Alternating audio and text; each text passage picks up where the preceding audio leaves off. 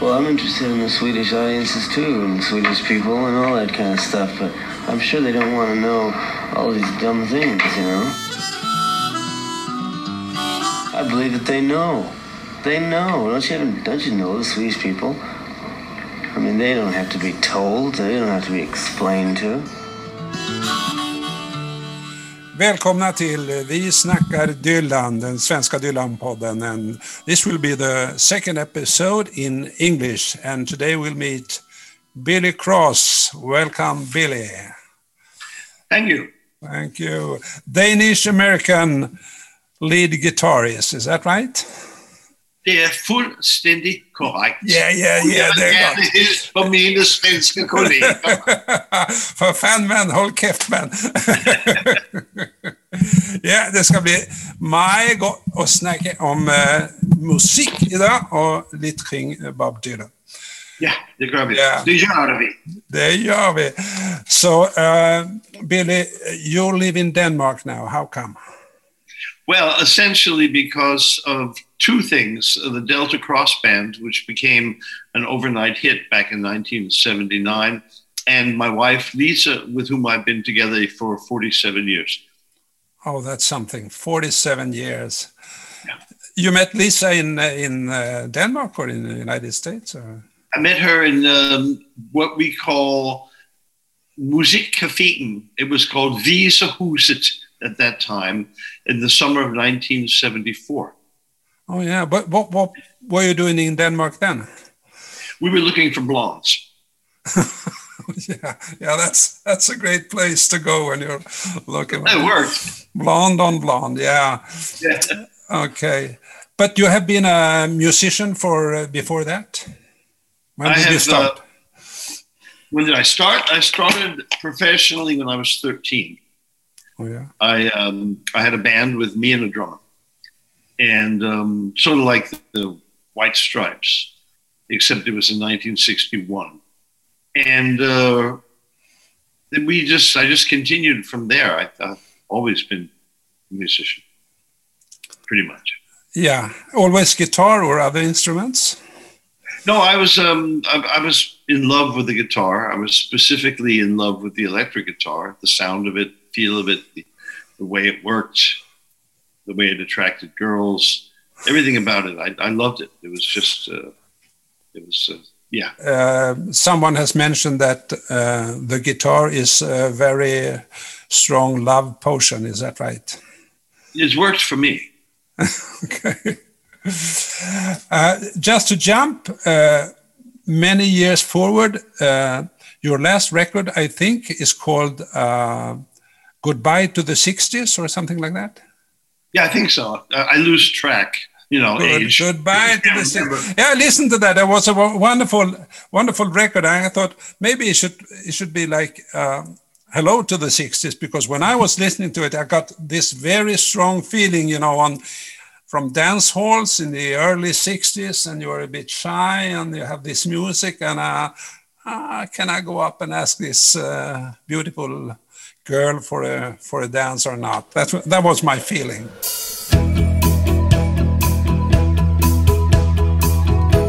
We ran through the streets, closed up the barrooms, laughing and crashing. We trampled the red, white, and blue.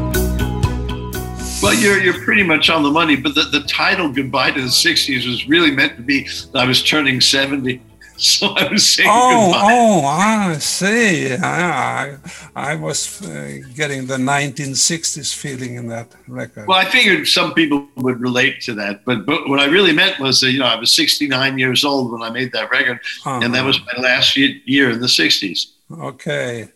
So uh, back, you, you started with your guitar band, and um, what happened next? Well, I had a band when I was in high school, a wonderful band called the Esquires, and we were very popular just outside of New York, a little bit north from New York. Then, when high school was over, we all went away to college, as uh, sort of you know middle class kids do in America, or did back in those days when people could afford college. And I went to Columbia University in New York, the same place where Allen Ginsberg and Jack Kerouac, Allen Ginsberg, who was actually a friend of mine, and um, they went about 10 years before me. Anyway, um, at Columbia University, I founded another band with Tom Werman, who became a really successful record producer. He did Molly Hatchet, and, uh, Cheap Trick, and uh, Motley Crue, and Dokken and Poison, and Mother's Finest novels, and Ted Nugent. But Tommy and I had a band from 1964 until the end of 1967 at Columbia University. Then I started, when I was finished with school, I joined Sha Na Na, which was also from Columbia University. That's that 50s group. You know, you can see them in the Woodstock film. Yeah, yeah, I remember the, this film, this fantastic show with they have the, the golden costumes and a far out dance, and they Yep. do uh, at the hop uh, in double tempo. Yep.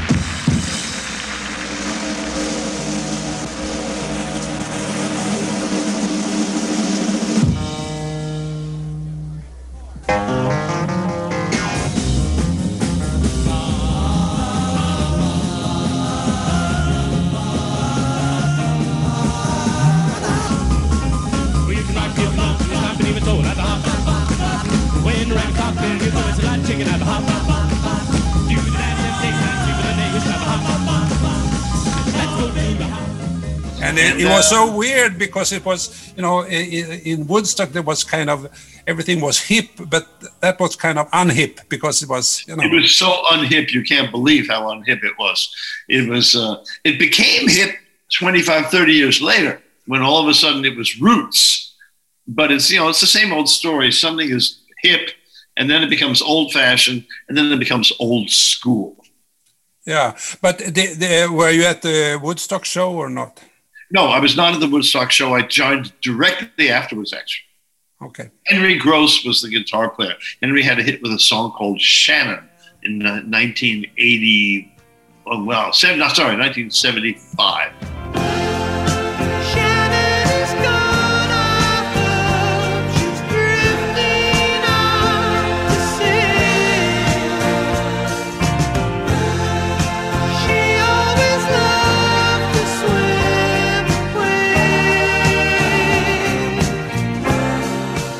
And then what happened? Well, after Shannon, uh, I joined a band called Cat Mother and the All Night Newsboys. But um, I got out of that very quickly because there was an, an illegal drug bust on the New Jersey Turnpike that scared the shit out of me.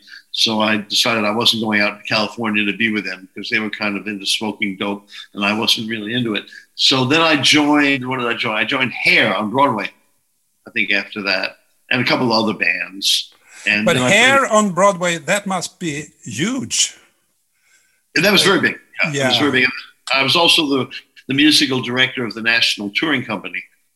And at the same time, I was playing with Jobriath, who was the first openly gay pop musician in rock and roll music. So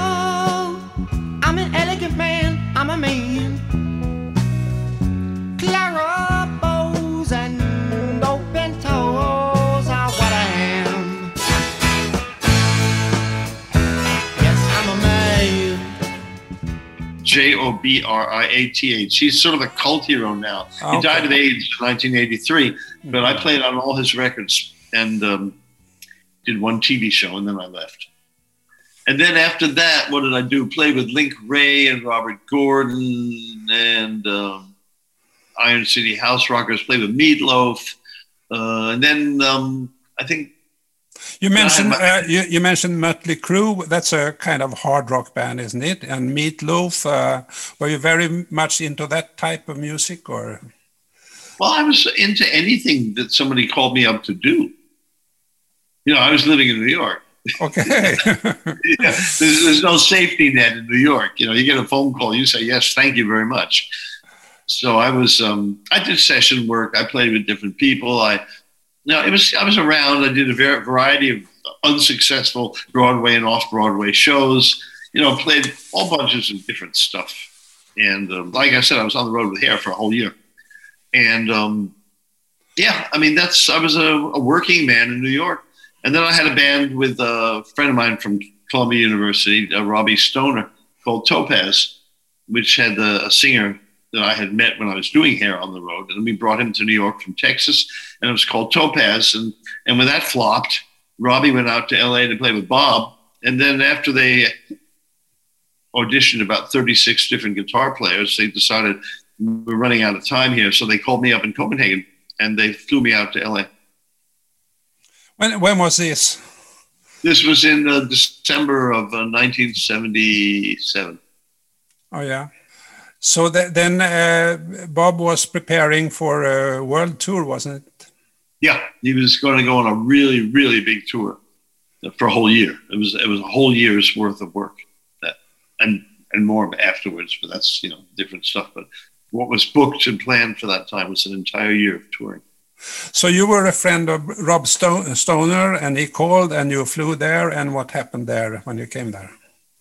Well, um, there was this road guy by the name of Arthur Rosado. Lovely guy, lovely man. He, I think he does videos today. And um, Arthur said to me, he said, "Look, you know, all the guitar players that have been here have been scared shitless, and they don't play, so they don't. They're scared to do anything. We've been through so many guitar players. Well, really, you know, we can't do this anymore. Turn up your amplifier and just play." And so I turned up my amplifier and just played. And I got the job. Yeah. So Thanks there, were, there was uh, some troubles before to collecting the band there because Bob he had big plans for the tour, didn't he? Well, I mean, it was pretty much booked. It was we were going to, uh, to what, which they called to Australia and to New Zealand and to Japan, but there were some difficulties. We had Denny Seiwell playing drums, but then the Japanese promoter found out that Denny had gotten busted in Sweden actually with Paul McCartney, and they refused to let him into the country. And we had another piano player who played with John Coltrane, a really cool jazz guy, an older guy. He was terrific, but he'd been busted in the 50s. And so they wouldn't let him in the country. And so it was getting down to the wire, you know, about which drummer to use and which people to use. Went through a lot of people in those auditions. But finally, you got a band anyway. Yeah, great band, wonderful people, terrific band. And and there was a, a choir and a saxophone and Yeah, well, the, the girls who sang, I mean, Joanne Harris is actually somebody I knew from Hair. I called her up. I said, "You got to come down and audition for this. She'll be great." She got the gig, and Steve Douglas, who was one of my very best friends after that tour until he died. Um, but Steve Douglas, he's kind of legend, isn't he? He has played with a, everybody.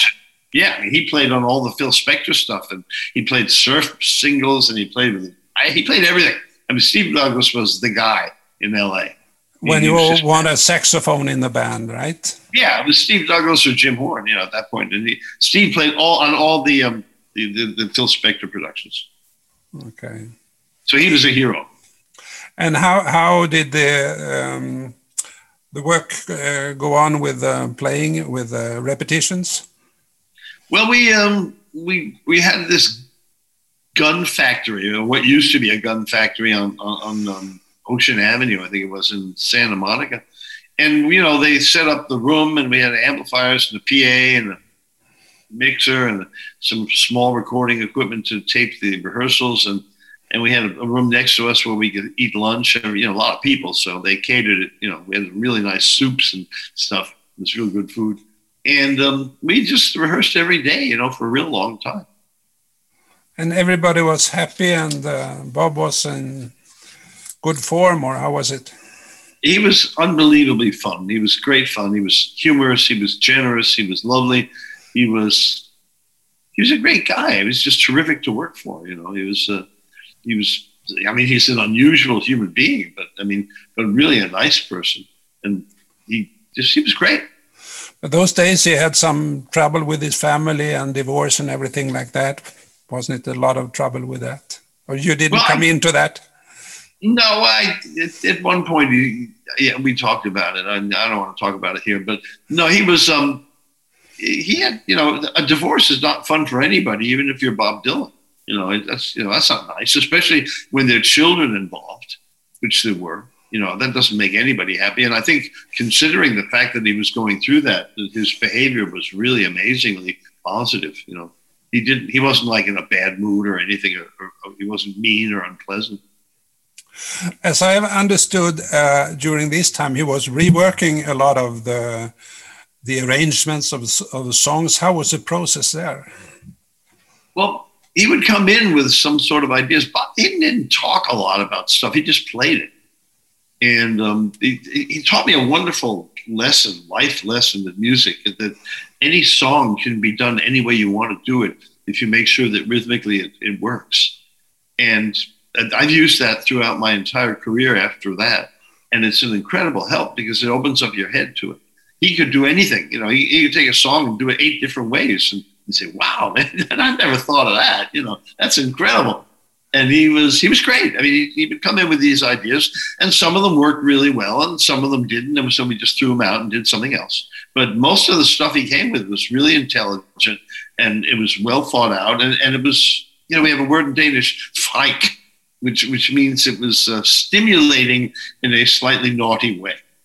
Okay, okay. But if if something comes up and you and you feel, oh no, this is this is not good, uh, could you say that, or how what was was it kind of uh, any dialogue, or was it just Bob decides everything, or how was that? Well, I mean, considering the fact that he was Bob or and is Bob Dylan, um, he never told anybody what to play. Not specifically. No, he would just play his part and sing the song in the way he wanted it to be sung. And people would fall in and do stuff. And if he did something that really didn't work, maybe he'd give you a look, you know, sort of look your way, and you say, "Oh, okay, I, could, I, I, I get it. That one, that wasn't cool."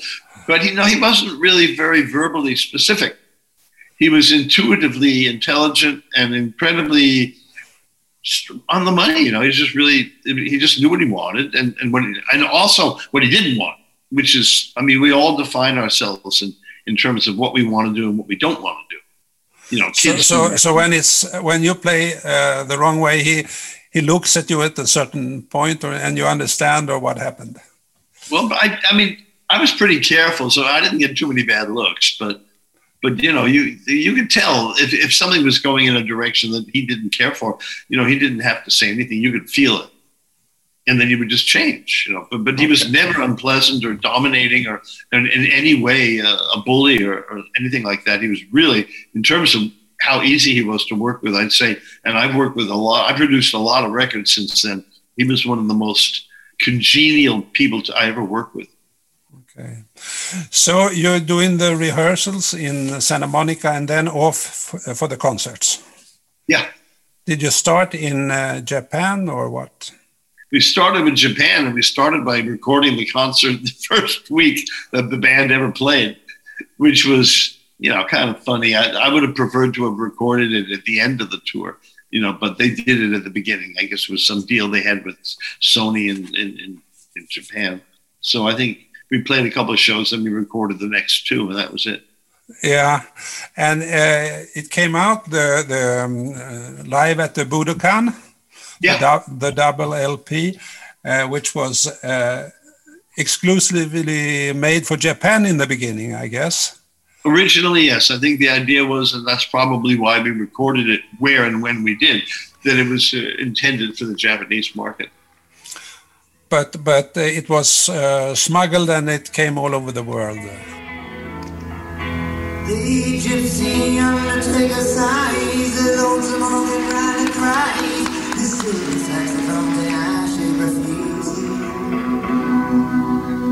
They bells and washed out horns, blow into my face with scorn. But it's not that way, I wasn't born to lose. I, I read some reviews and they were really bad in the beginning. Uh, I love this record. I don't know why, but I I, I really do. I, I mean, reviewers. What do you, what do we need them for? Well, I mean, you don't. What are you going to do with a reviewer? You know, he, he sees things and hears things according to his own personal taste. And there's nothing wrong with having an opinion, but why should I lean up against somebody else's, you know, view of something? I mean, I hear reviews of stuff and then I go listen to the record and I say, what the fuck are they talking about? Okay. As I understood, the the the, uh, the set list was decided by the Japanese, more or less. Here, it was a kind of uh, greatest hits collection. That I don't right? know. No. I was not privy to any of that information. Okay. We just uh, we rehearsed the songs we rehearsed and we played the ones we could.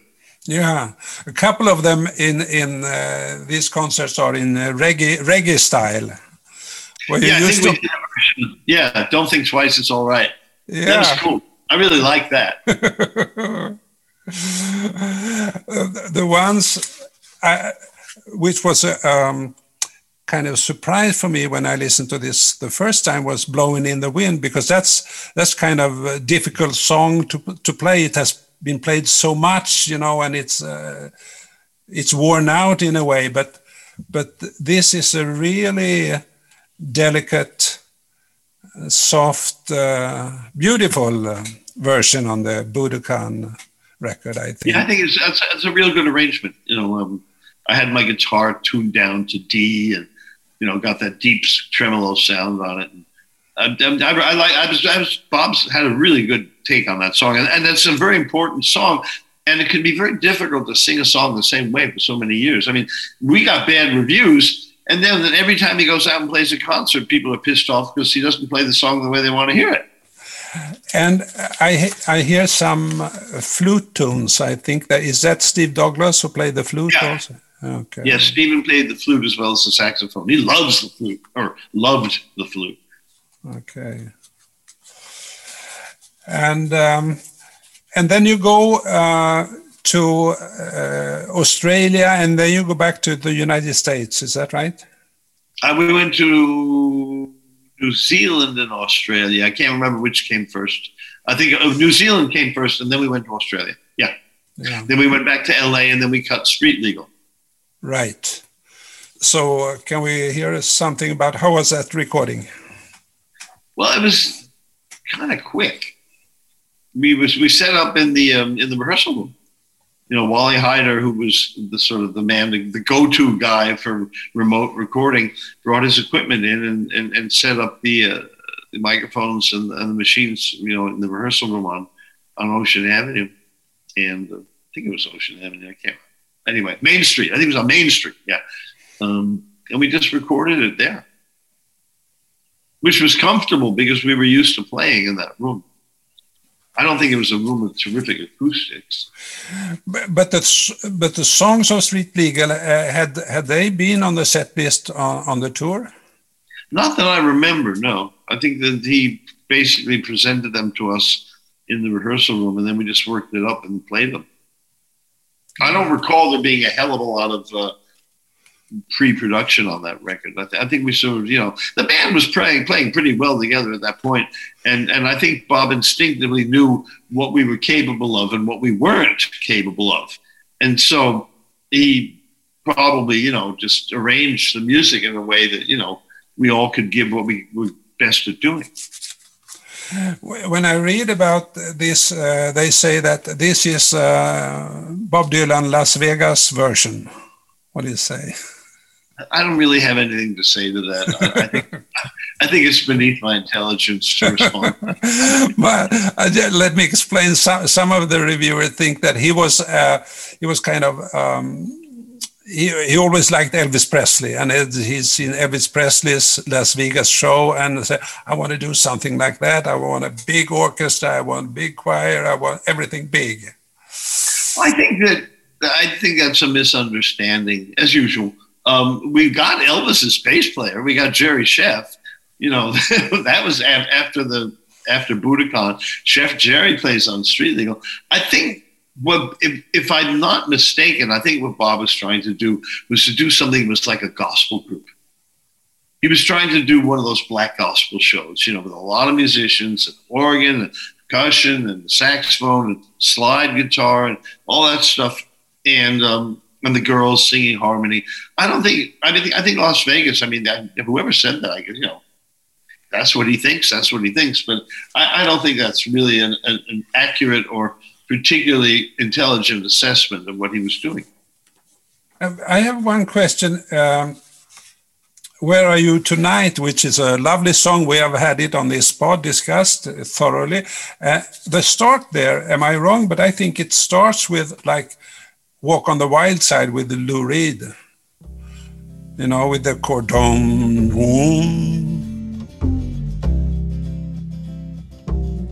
Like that. You remember that? Well, it's a it's a one to a four chord. You know, I mean, that's uh, a lot of songs have that. Um, Take It Easy has that. You know, for the Eagles, it's just a faster tempo and a more upswinging kind of a thing. Um, it starts with Bobby Hall playing the percussion, doesn't it? I mean, if I remember correctly. Yeah. Yeah. you know, and then then the you know you, you play. I can't. I think it was in B flat. Then there's a B flat and an E flat and a B flat and an E flat, and then you know the band comes in. But I mean, you know, a lot of songs have that. Is there any songs on that album that you particularly like to play? Um, I kind of like them all. You know, I mean, it's, it, was, it was pretty much a, a thrill to be a part of creating the this fabric of, of new Bob Dylan songs. I mean, that's you get to do that maybe you know as a musician maybe once or twice in your life, and if you're really really lucky. So I mean, I I just I just felt so lucky and so happy. I just I thought everything was great. You know, I I didn't really think too much about it. I think um, like uh, some of his albums, which got uh, not so good reviews in the start, at, at least in the United States, but then they grow, and and this one has become a real classic. We have had three songs from this album on this pod already. Where are you tonight? And Changing of the Guards and Senor. So there are, you know, songs that really uh, have caught on. Well, Senor is, is unreal. It's an unbelievable song. Senor. Senor.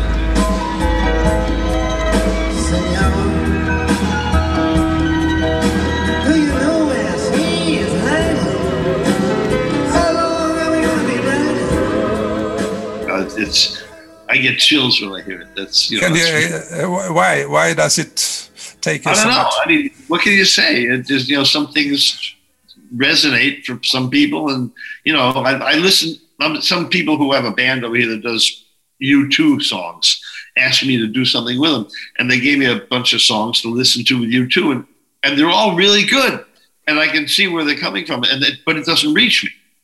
It, it simply Yeah. it doesn't come to my heart. Um, Senor, that really reached me in my heart. I don't know why though. I can understand that be- because when, when he sings "Senor, Senor" in a very, you know, subtle or I don't know the English word, or it's kind of yeah, that's something like that. Well, he always had. I mean, I'm not an analyzer, but Bob always had a way of putting things together that nobody else ever did. You know, some are mathematicians, some are carpenters' wives. Nobody would say that. You know, there's just no way in hell that anybody's going to put those two particular individual, you know, images together. And you know, Lincoln County Road or Armageddon. Nobody's going to put that together Yeah, right. and, and that and and I don't know why. You know, I mean, it just that stuff it hits you in the you think, wow, man, that's that's really neat. So um, then you uh, recorded Street Legal and and you go on with a tour. How did it work? Well, it was great fun. We wonderful band, lovely people. The management was terrific. Bob was really nice to be with and pleasant and and enthusiastic. Uh, we had a private jet. That was pretty neat. I've never done that before. And uh, we played a lot of really neat concerts. And um, I, don't, I don't know. I mean, just it was great. Couldn't have been much better. Uh, the record after this one was uh, Slow Train Coming, and there started more religious themes coming in. Did you did you feel that during the tour? Well, I have a recording that, uh, of the very first time Slow Train Coming was ever played. It was at a sound check somewhere in the Midwest, and Bob had written it. I was sitting next to him while his, his notebook was out, and he was writing it actually, part of it, on the bus. And we played it at the sound check. Um, I didn't actually put two and two together at that point. I knew that um, David Mansfield and um, Steven Soles were both into the new Christian thing. Um, I guess they called it born again back then. Um, I know that David's girlfriend was very much into it, and I know that she was the person who actually got Bob interested in it. Um, that, that's not my thing. I, I don't have an easy time with organized thought. So, um, Oh, I like that expression, organized thought. okay. so um, I, I, I, yeah, I don't know what to say about that. It, it was not something that caught my eye. Okay. The the the, um, the thing with uh, which all the biographers talk about when the cross was uh, thrown out on stage was that on this tour or? I didn't see any cross on the stage. okay. You know you heard the story. Some some from the audience throws up a silver cross on the stage. Bob picks it up and that's uh, takes it as a sign uh, etc Um, yeah, okay. I've never heard that story, and it sounds pretty apocryphal to me. But they threw a lot of shit up on stage from time to time, so you never really know. You know, they threw paint and, and sparkler. I got hit in the eye with a sparkler in Berlin. That wasn't much fun. Um, so people, you know, people have their agendas, and you can never tell what they're going to do. That's why we, they have security concerts now. Yeah. So, so that was it. Uh, the the tour uh, went on, and then you left the band, or Yeah, but he Bob kept me on retainer for uh, from January until May. You know, he paid me a, a monthly salary just to make sure that I could be, if he needed me, I could just come running with a moment's notice. And then, you know, then he, he got religion and then he, he teamed up with Jerry Wexler, who put him in touch with Mark Knopfler, you know, and, and obviously he took over for what I would have done on the record. And he was much more well known than I am. So, you know, that was a fine thing for him to do. okay. So then you went to um, to Denmark and joined the Delta Cross band. Well, I had actually joined them earlier, but uh, but what happened was that um, I had done some recordings with Robert Gordon and Link Wray, and um, the Roskilde Festival called me up and asked me if I could get Link to come and play, and so you know I said, yeah, I suppose I could. And I so I, I talked to Link and I said, you know, I got this really good band I play with sometimes in Denmark called the Delta Blues Band and um, I think they'd be really good to back you up. You know, you want, and the Roskilde Festival wants to hire you to play the festival, and they want me to be in it. Um, do you want to do this? And he said, yeah, fine. So we we Delta played with Link, and um, and we it was we were like it it really hit. Delta did like four songs before Link came on, and we became sort of overnight sensations and Link went back after that. We did a tour with him, and then he went back, and then we cut that record called No Overdubs, which sold you know about twenty five thousand records, and it was cut in one night.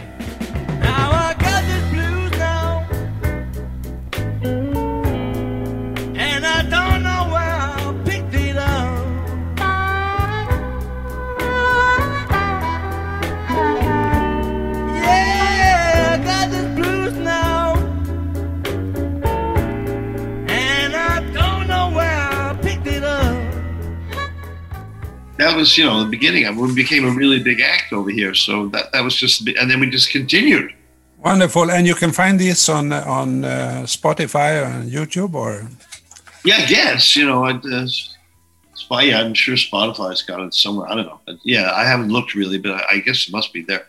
Um, yeah, but it was it was um, yeah. What can I say? You know, it just it, it felt like the '60s over here back then. Um, the business hadn't gotten as ugly as it is. yeah. there is on YouTube you can find um, a- a recording of Masters of War from 1978. Yeah, there's a bunch of them. Yeah, but you're playing the guitar there, and, and as I hear it, it's just guitar all over. Yeah, I probably overdid it.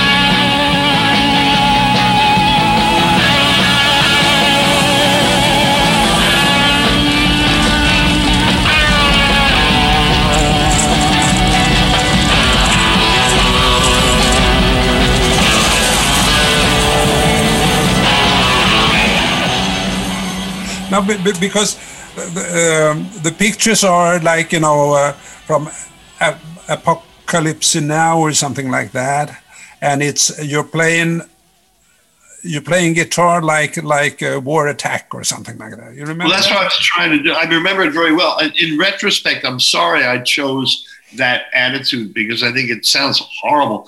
But what I was trying to do was to create some sort of a monster sound. Yeah. Because Masters of War is such an unbelievably heavy song. And I felt that uh, what I wanted to do with it wasn't musical, it was only emotional.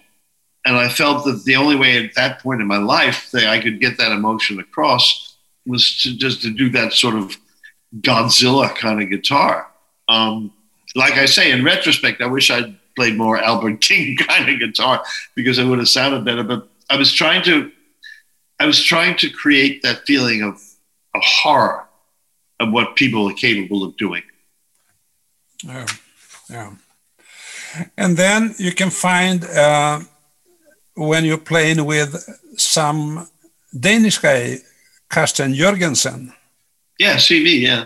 uh, with uh, with and you do a wonderful imitation of Bob Dylan uh, speaking, and uh, and uh, there are some uh, Danish versions of of Dylan songs. Hey, Mr. Tambourine Man, syng en sang for mig. Jeg går ikke, før du siger, det er på tide. Hey, Mr. Tambourine Man, syng en sang for mig. For jeg befinder mig så godt her ved din side. Mr. Tambourine Man, and I like especially it takes a lot of laugh. It takes a train to cry. There, it's a beautiful Danish version, I think.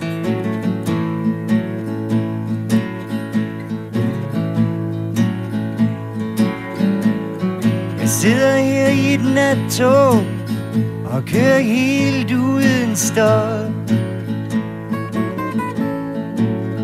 Har været vågen hele natten nu, træt og livløs i min krop.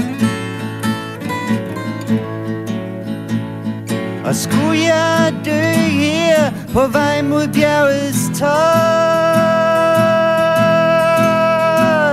Ja, klarer jeg den ikke Så kommer baby dog I, I haven't heard that since we did it. Really, yeah. It's, it's a long time ago. Okay. Well, it's really wonderful. Uh, Something, something else that uh, comes up in your mind, Billy, about this? Yeah, I can't remember too well anymore. I think you have wonderful memories. But uh, just one thing more. Um, I, I just found out that um, Dylan wrote a song called Billy. And I think it was not about you, but about uh, Billy the Kid for the movie, Pat Garrett and Billy the Kid. But that would make sense. Yeah. yeah, but you haven't played that song? No, Bob actually gave me a song. He gave me Legionnaire's Disease. And we had a hit with that with the Delta Cross Band in 1980.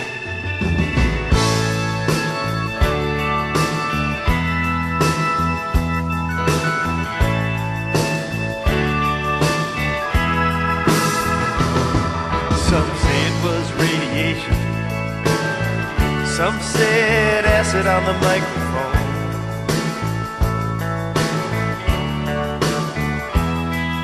And some say it was a combination of things that turned their hearts to stone. Legionär, legionä- legionärssjukan alltså. What's, what kind of song is that? It sounds a little bit in the neighborhood of like a Rolling Stone. And we, the Delta Cross Band, had a big hit in Denmark with that song back in 1980. And I, that's the only recording of that song. Oh yeah, and and you can find it on on uh, Spotify. Or, It's, it's on our third album. It's called Up Front. And Okay. um, it's probably on our greatest hits album too. But uh, yeah, you can find that on Spotify. okay. I'm pretty sure. I mean, And actually, you've written two books, uh, Billy. yeah, one is uh, they, this publishing company asked me, could I write a, they, co- they contacted me saying, can you write a cookbook? yeah. I said, well, yeah, I'm, I'm, yeah, I'm into making food a lot. I make a lot of food, but I make mostly Chinese and Japanese, Sichuan, Hunan food. But um, yeah, so I, I wrote this book, Mit amerikanske køkken, My American Kitchen. And then um, uh, the, biggest publisher contacted me and said, could you write your memoirs? And I said, memoirs, man, I'm not dead yet. And, and, and then, but he said, you, should write them. And, and, um, and I said, well, all right, you know, it's, I guess I could try. So I, I did that too, and, and they both people seem to like both of those books. And it's So- called Så langt så gott. Ett liv So, med so, rock. so far, so good. Yeah. so far, so, so far, so good, uh, Bill. It has been wonderful to talk to. Thank you for your generosity. Well, it's my pleasure, and I hope that it turns out in a positive way for all of you guys. Oh, thank you.